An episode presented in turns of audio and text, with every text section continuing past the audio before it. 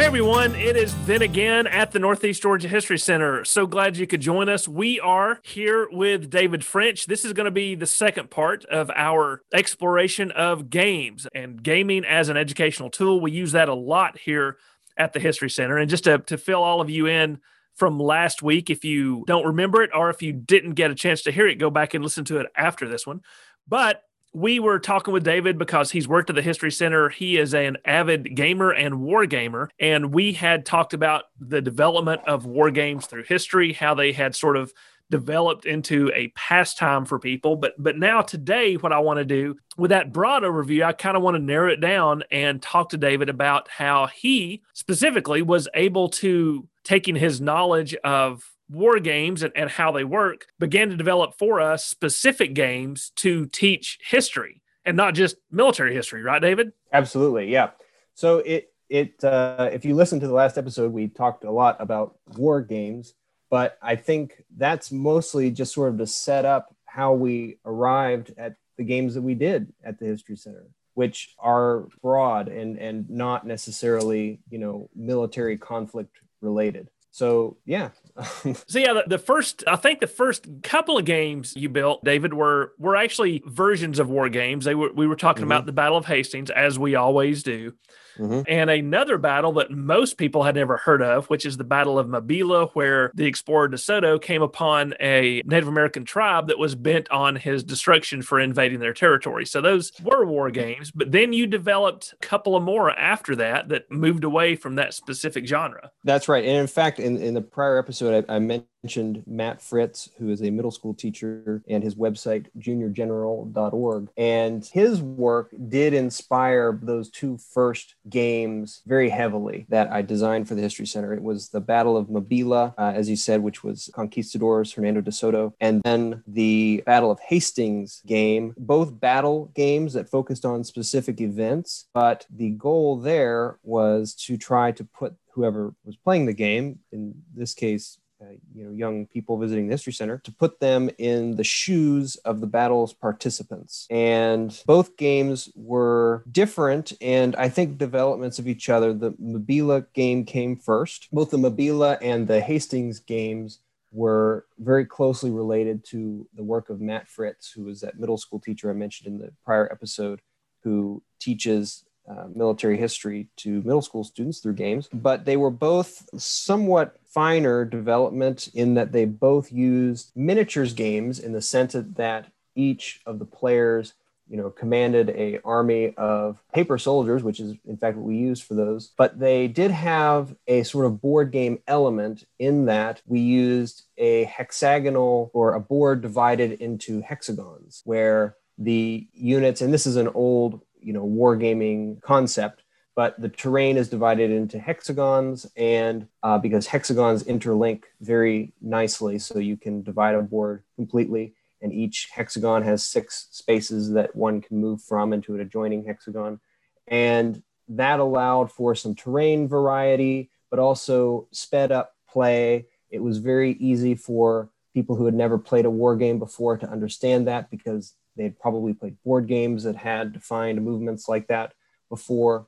And so it was it was very natural for people to sit down and play these, you know, sort of hybrid miniatures games as if they were playing a board game. There were recognizable elements there. So I think those were both very successful. But oddly enough, they're not my favorite thing. They're not what I deem to be the most successful thing that we developed at the History Center. Well, heavens, that, that what do you consider the, the best thing that that you developed at the History Center? What yeah, favorites? Um, my probably, and this is moving away from the war games. I think the things that were the best teaching tools were actually not the war games per se. War games are really good because you can talk about the topic to start with, and you can explain what happened in history then you can say to the audience now, you know, or, or the participants now, you get to try to, you know, experience this battle that we've just talked about. But I think it hits home perhaps even more in a non military sense, even when it's just about uh,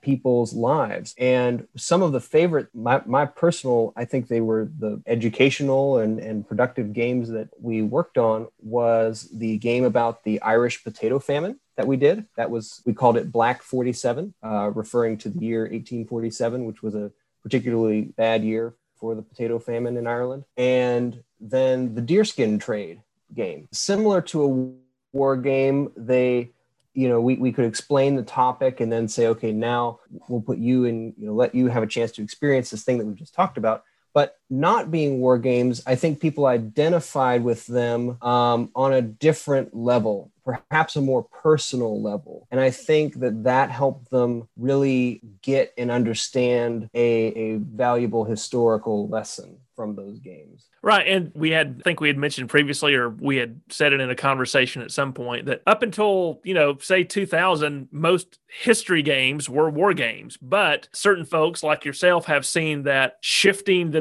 dynamics to teach history with games, it gets kids, especially in, and, and we, I guess we should state that fact. We haven't actually come out and said that yet. We're really aiming these at kids not mm-hmm. adults. You know, this, these are these are aimed at you know late elementary and middle school, but everyone everyone can play them and have fun. Absolutely. mm-hmm. But uh, but teaching history with games now it, it engages folks and it helps them it can help them understand the choices that people from the past had to face some of the challenges that they faced but here's and here's what i want to really delve into hopefully you hopefully you can remember when you were developing these games mm-hmm. um, there are a lot of concerns and dynamics that you have to consider building a good history game. And that's one of the mm-hmm. things I think you're so good at. You know, you don't just sit down and say, you know, this is the potato famine. Here's a row of squares. You're going to spin a spinner and try to make it to the end and not starve the end. That's right. not what you do, right? you pull you you have to pull in first the game has to be playable pretty quickly, explained mm-hmm. very quickly Mm-hmm. Right. Well, you know, uh, so so yeah. Tell us how you the things you have to take into account when you're designing that kind of game. Absolutely. So uh, I'll steal this from, and this is where I learned it from a war game designer who is still around and designing games. A guy named Sam Mustafa. He talks about uh, in his own game design uh, chats that he st- always starts with a brief. He writes down, you know, what is he trying to show or have the player experience in a game? And I think oftentimes when people think about games, they think of them about their constituent parts. So, you know, rolling dice does this or playing a card does that. But rather than thinking of the parts, don't start there. Start with a brief.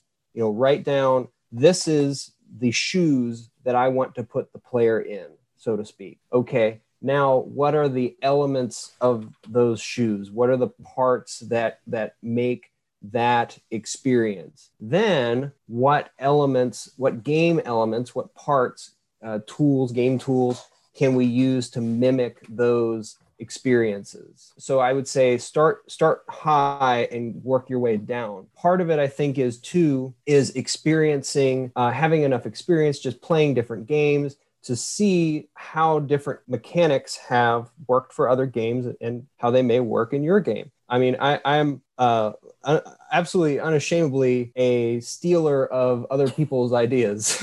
and, well, you're um, a historian after all. Yeah, exa- absolutely. Yeah, and I think any any games designer who says that they're not, I think, is lying. I, I really do. But because but that's just that's the nature of that you see okay I, I that's an interesting mechanic i'm i see in this game I'm kind of going to make a mental note of that. And then there might come a time when I can revisit that mechanic uh, and apply it in a, in a slightly different way or with other mechanics to, to build an experience that is uniquely tailored to model you know a certain thing such as experiencing the irish potato famine that one used a card system where the player was meant to have restricted decisions. The, the famine itself was controlled by card decks. I believe we modeled five years of the famine. And so there were five decks, each with a dis- different distribution of events in the decks. And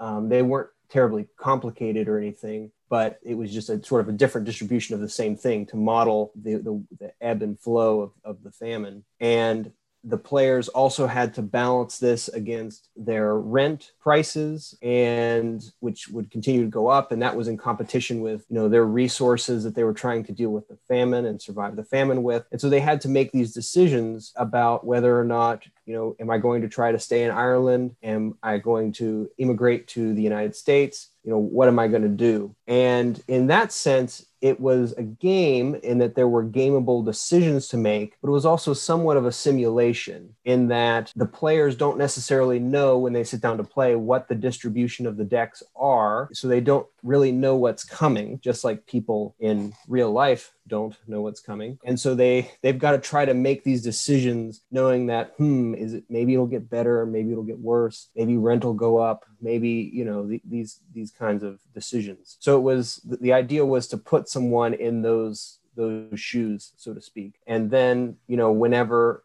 they they then learn a lesson a history lesson about the potato famine or you know see it on the history channel or discovery channel or whatever they can re- recollect that sort of visceral you know i felt this way and maybe that's a hint and i really mean a hint but maybe that's a hint of what it was like then. So that's the teachable moment. Right. And and you know, doing a doing a game like you say about the potato famine, you want them to learn a certain thing. So so to what extent this I'm, I'm using simplistic terms, you'll have to forgive me. To what extent when you design a history game is the fix in? I mean, you know, how many mm-hmm. you don't want everyone to go away. We all survived the famine. They're they're not going to learn anything. So so to, to what extent does the fix need to be in and to what extent do does there have to be have to be occasionally a non-historic out i guess is the is the is what i'm trying to say mm-hmm. yeah so uh, pretty much always there has to be i think some grounding in the events that occurred and what i mean by that is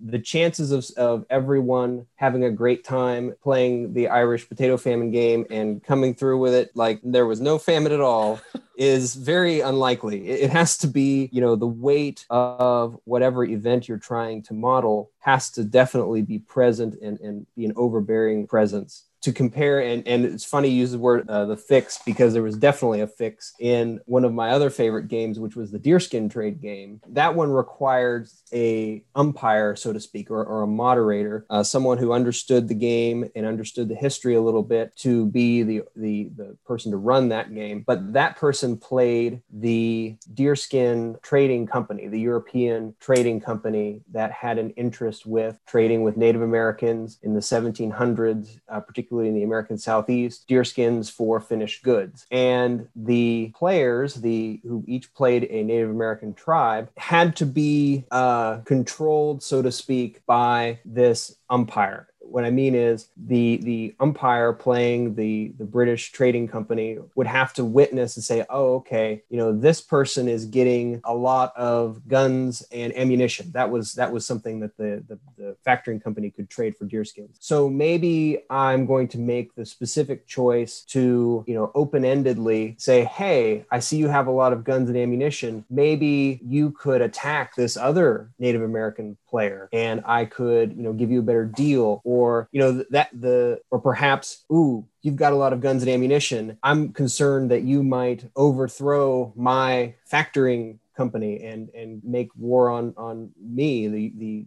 europeans maybe I won't trade so much with you. Maybe I'll trade with someone who's uh, perhaps a little safer to trade with. So the umpire had to kind of um, be the house, so to speak, in, in, a, in a Las Vegas card game to manage the other players against each other in a way that was both beneficial to the house, but also modeled the history very well because, well, that that's that was the history. Trade. Yeah, that was the history. Yeah, and so yeah, I, I'm I'm particularly happy with both of those games they, they stick out the, the potato famine game but also the deerskin trade game oh and the train game that's i think that's Oh yeah, worth, I had almost forgotten about that one. Yep, the train game that was worth, and in fact, I think now there's a, a semi-permanent version of that in the galleries of the train game. That, yes, right? that is correct. Yes, that turned well. Uh, we're still in the COVID times as we, we record this, so we've had to disable all of our hands-on interactives. But yes, there is a 3D hands-on version of that in the galleries. Yeah, so that was a a switching game or perhaps maybe a car order game. I'm not totally sure what to call it, but you were put in the position and, we this was at a family day where and we used electric model trains, but you had to maneuver the train across the various tracks and switches in order to put the train cars in the correct order. And that's a very real activity because uh, freight trains, even today, are ordered in a very specific way such that this batch of cars is going to one place you know we can efficiently drop them off on this one siding and and hook the train back up and keep going and you know whatever. So that was the goal there. It was a it was a railroad themed event. And so we put together this railroad themed game. And i think it was very well received and the version that's in the galleries, I believe, is hands-on. It's not an electric train, but it's still a push train, but it definitely teaches the same lesson. As we discovered, I think you and I played it one day. We thought there was only one way to do it, but as it turns out, there's at least two. that's right. I think one of the yeah one of the one of the guests figured out. I I don't remember exactly what the trick was, but they figured out some trick where yeah through connecting certain cars, pulling them out, going back and forth. Because the idea was, of course, railroad railroads are trying to be as efficient both in money and time as, as possible. And the idea was who could line up the cars in the correct order with as few uh, back and fills and, and movements as possible. And I think we thought that it was you know four or five movements and someone figured out how to do it in one less i believe. Yeah. So, yeah. Good good for them. Yeah. Absolutely well, you know, and folks, that's the that's the thing you have to remember is we were very lucky to have David at the History Center for the time we had him because it, it, it's a certain amount of talent because you have to, as he said, you've got to make the game mean something. It has to be set within a particular historic time frame, specific dynamics, explainable to a sixth grader in three minutes, and playable by a family in in what, David? Ten minutes, ten to fifteen minutes. Yeah, ten. Yeah, fifteen minutes was probably the most. And what's funny is that the people who have the least amount of patience are usually not the game players, but it's the the parents or whoever has to wait on the game. The, the, the, next people in line right? Yeah exactly. Or the next people in line. Yep that's right. No so and you know it's a it is not an easy thing to do. David's got half his life with experience but if if any teachers or anyone out there david is, is trying to maybe come up with a way to include gaming in their educational systems what kind of advice you know in a nutshell would you would you give them yeah that's a great question and that's now this is the this is the great climax and, and conclusion of, of, of, all of this. And this is what I was really thinking about prior to you inviting me here. I think, like I said before, you should you should start with a brief. You should always, you know, you should lay out what am I trying to have the players experience? And then don't be afraid to be somewhat creative and unconventional about how you arrive at that experience and try to build everything that's in your game around creating that experience and minimize as much as possible any elements that are strictly mechanical. For example, dice can be very useful random number generators. Uh, you know, no argument there. They can be useful in games as, as random number generators. And if you have a game that requires that, then then fine. But you know, I've found that a lot of times when you're playing with dice, the dice are sort of a, a, mechanical distraction from the game a lot of the times. You know, we don't necessarily want players who are trying to simulate, you know, a certain activity thinking about, well, if I get a certain roll on the dice, then that means that my activity was successful. You know, it, it, it kind of distracts from the experience when they're just thinking about the mechanical elements. So try to minimize those mechanical elements as much as possible. I've found cards to be a good way to do that because you can, you know, just pull a card over and you know read what it says and, and there you go and trading is often a good me- mechanic like i mentioned with the deerskin trade game if you have perhaps a some sort of judgment that can be made prior to the, the reveal of an answer. And what i'm thinking of there is let's say you were playing a game where the students were shooting cannons or something and you say okay before we measure the distance you have to guess the distance you know? So kind of create eh, these things that are not mechanical but are more closely linked to the experiences you're trying to build very very good so is there anything you wanted to say that we haven't yet covered mm, let me think about it oh yes okay here we go games may appear to be fictitious on their surface. And you may wonder, you know, how is it that a, a game that perhaps allows things that didn't happen in history to happen? You know, for example, I personally, I love winning the Battle of Waterloo as the French, right? The French did not win the Battle of Waterloo. So you might ask, well, why is that useful as a history teaching tool? And to that, I would say it's all about creating that visceral experience that then can be transferred into the history lesson. Uh, games themselves, I think, are tools that support a broader history lesson. They don't necessarily the whole beginning and end of knowledge on a topic, but they're personal experience with a topic that allows a level of engagement and participation that I think uh, encourages um, connection with a more traditional history lesson. And, and it, you know, this is what happened on, you know, at this time, that kind of lesson. So it's a, it's a communication tool as much of it is a teaching tool. Right. No, that's, that's good. That's an important uh, point to make. and speaking of communication, we probably need to wrap this episode up uh, and end our communication here. David, thank you so much for joining us on this episode of Then Again. It's been so good talking to you. You're very welcome, Glenn. I thank you for flattering me the whole time. I appreciate it. it's all sincere. Uh, folks, that's it. Uh, thanks for tuning in. Uh, keep following us on Facebook and uh, YouTube and downloading these podcasts and keep up with all of our events. You can find those on our website. And until we see you again, stay safe and take care. Then Again is a production of the Cottrell Digital Studio at the Northeast Georgia History Center. Be sure to subscribe and leave us a review. It really helps other people discover the show. We also hope you'll join us for our free weekly live stream programs on Facebook Live and YouTube Live every week at 2 p.m. Eastern. Just search for the Northeast Georgia History Center and we'll pop right up. There are a few great ways to support the History Center. Make a donation online by clicking the donate button on our website at www.negahc.org.